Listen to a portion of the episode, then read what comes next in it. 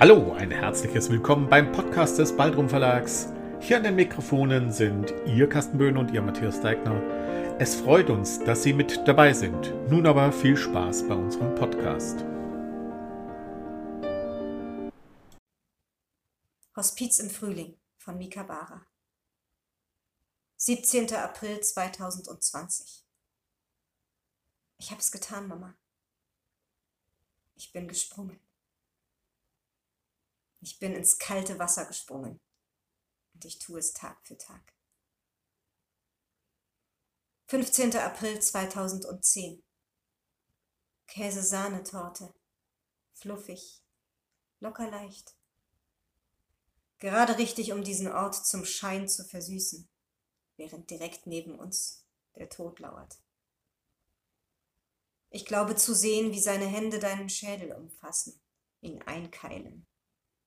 Und mit ungeahnter Kraft pressen sich seine spindeldürren, knochigen Finger in deinen Kopf. Ich spüre den Schmerz und die Angst durch die poröse Mauer deines eisernen Willens hindurch. Und als du deinen viel zu schweren Kopf in deine viel zu hageren Hände sinken lässt, weiß ich, bald wird es vorbei sein. 17. April 2010.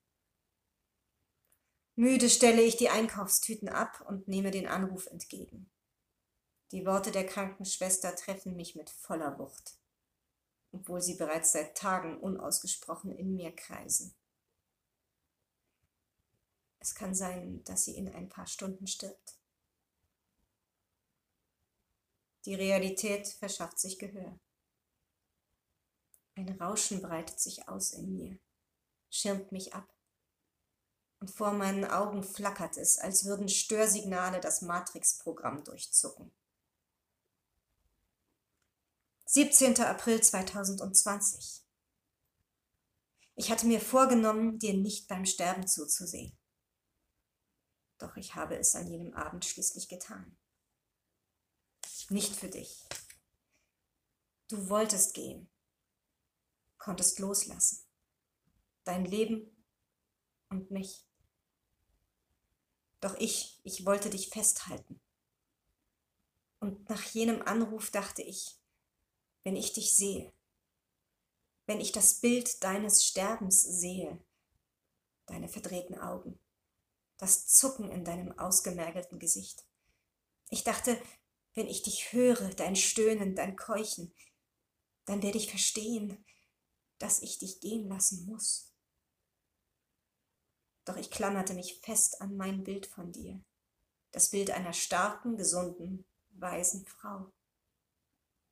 Und lange Zeit umschlichen mich Tod, Angst und Wahnsinn wie ein Rudel ausgehungerter Wölfe.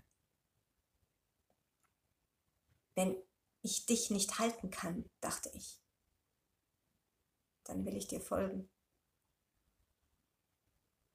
Ich schließe die Augen und recke mein Gesicht den Sonnenstrahlen entgegen.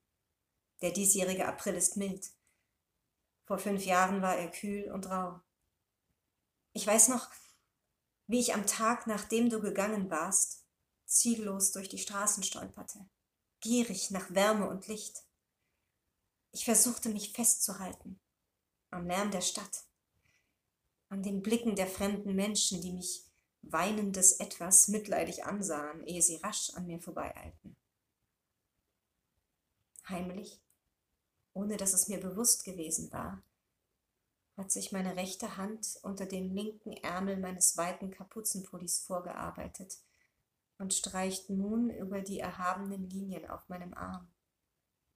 Meine Narben. Sie sind Zeugen jenes zeitlosen Vakuums, das mich gefangen hielt. Relikte des Verrücktseins. Doch sie machen mich stolz. Denn sie erinnern mich daran, dass ich eine Kämpferin bin.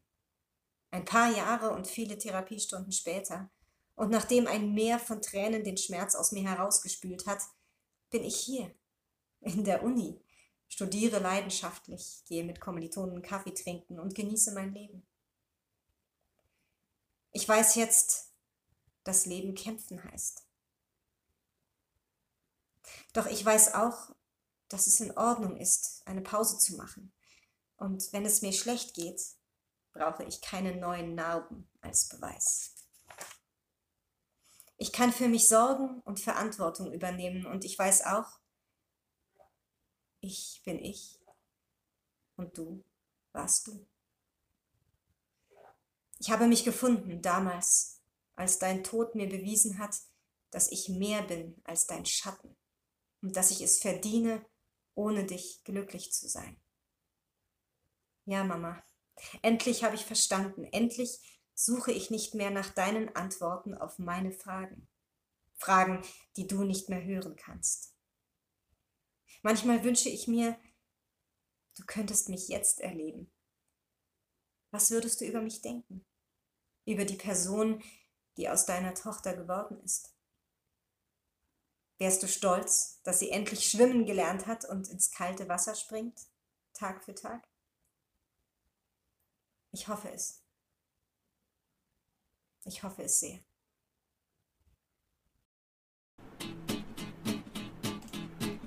Das war schon wieder der Podcast des Baldrum Verlags. Wollen Sie uns eine Nachricht zu unserem Podcast zukommen lassen?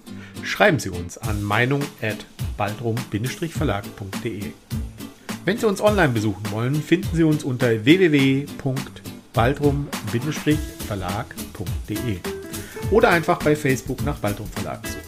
Bis zum nächsten Mal.